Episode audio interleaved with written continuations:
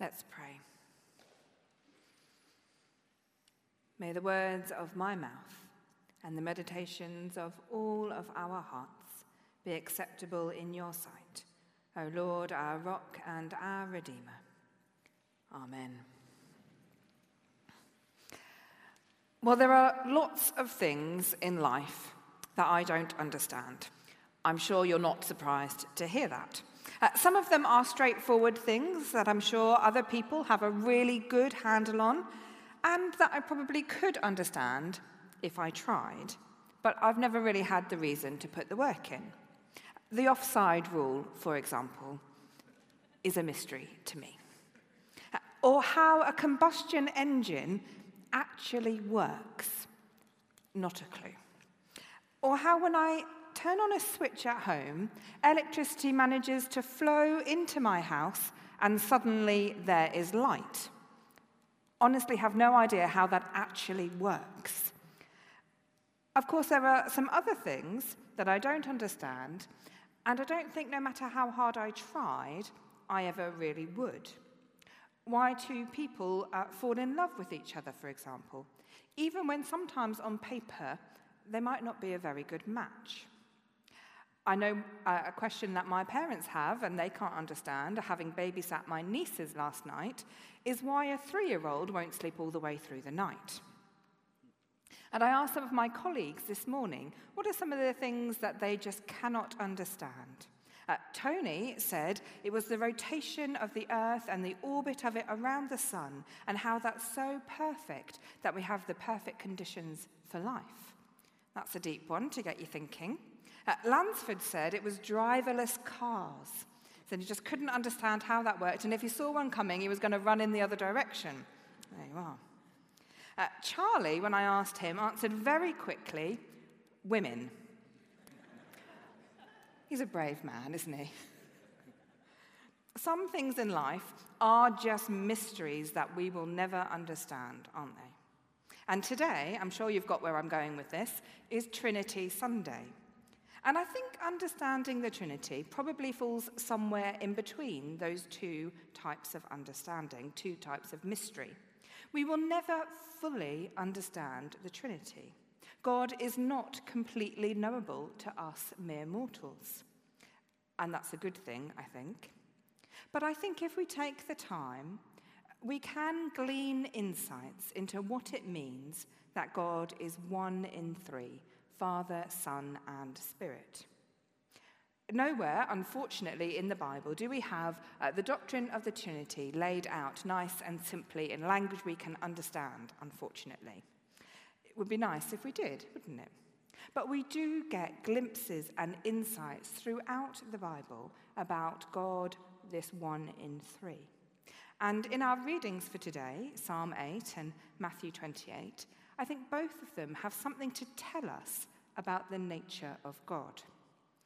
Psalm 8 sets out uh, God as our creator. Lord, our Lord, how majestic is your name in all the earth. You have set your glory in the heavens. How often do we look at the world around us and are struck with the beauty and the wonder of creation? When we see a glorious sunset and the colours stretching out across the sky, or when waves crash on a beach and the water rushes over the sand, or as I prefer, over the pebbles coming from Brighton. Or perhaps when we see sunlight streaming through a window, bringing light and warmth. I suspect that you are as guilty as I am of not taking time often enough to stop and just glory at creation. We get caught up, don't we, in the busyness of life, the everyday things that need to be done and there's nothing wrong with that, of course. It's life. There are things that we do need to be doing. But let's just stop for a moment now and consider how great our God is, as the choir so beautifully sang for us just now. Our God who created all that there is the galaxies and the planets, the mountains and the oceans, the trees and flowers, butterflies and zebras the huge diversity of plants and animals, all vegetation, the very stars in the sky. Well, when we consider all that, we too might want to declare, Lord, our Lord, how majestic is your name in all the earth. We can know God as our creator, the creator of all things, the one who creates order out of chaos and reveals beauty. And set in that context, we might want to ask with the psalmist, What is humankind that you are mindful of them? Human beings that you care for them? Are we not simply a piece in the jigsaw puzzle of creation? Nothing special when you consider the beauty of a peacock or the grandeur of the Great Barrier Reef? And yet, even still, we are known and we are loved by God. We are special. Each of us is a beloved child of God, crowned with glory and honor, as it puts it in the psalm. We are special because we are made in God's image, to live in creation, to be part of creation, and more, to rule over the works of God's hands. It strikes me, though, that we haven't always done a very good job of the role that we've been given. We've thought that we know better than God, that creation is there to serve our needs, to be used and consumed, not honoured and cared for, or lived in harmony with. As Tony said earlier, tomorrow, the 5th of June, is World Environment Day, and that's led by the United Nations Environment Programme and has been running for 50 years. And World Environment Day is celebrated by millions of people across the world, and this year is being hosted by Cote d'Ivoire, and they've chosen our focus to be on plastic waste. More than 400 million tonnes of plastic is produced every year worldwide, and half of that is designed to be only used once. And of that, less than 10% is recycled. And so, for World Environment Day this year, we're being encouraged to use our voices and our choices to challenge governments and companies and other stakeholders to take action to solve the crisis on plastic waste. So, that's a challenge for you this morning to consider how you use plastic, uh, how you uh, recycle or don't the plastic that you have. And I think that's one way that we can honour the creation that God has given us to care for.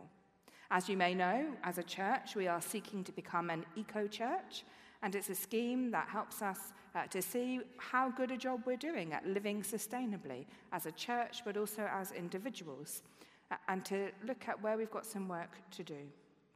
If you're interested in getting involved in that, uh, then just come and have a chat to me after the service. Now, you might be sitting there thinking, she's gone a bit off topic, hasn't she? I thought today was Trinity Sunday. Uh, where's the Trinitarian aspect in what she's just been going on about? God the Creator. It's all well and fine and good, but what does that have to do with God as three in one? Well, I think God as Creator is a wonderful example of the Trinitarian God working in harmony together. God the Father overseeing all. Jesus, the Word that we read, was with God in the beginning, and through whom all things were made. And the Spirit who hovered over the waters bringing order out of chaos. God, one in three, three in one, working together in a beautiful dance of three partners where each makes room for the other and each needs the other. A bit like the three of us in Tony's talk at the beginning of the service.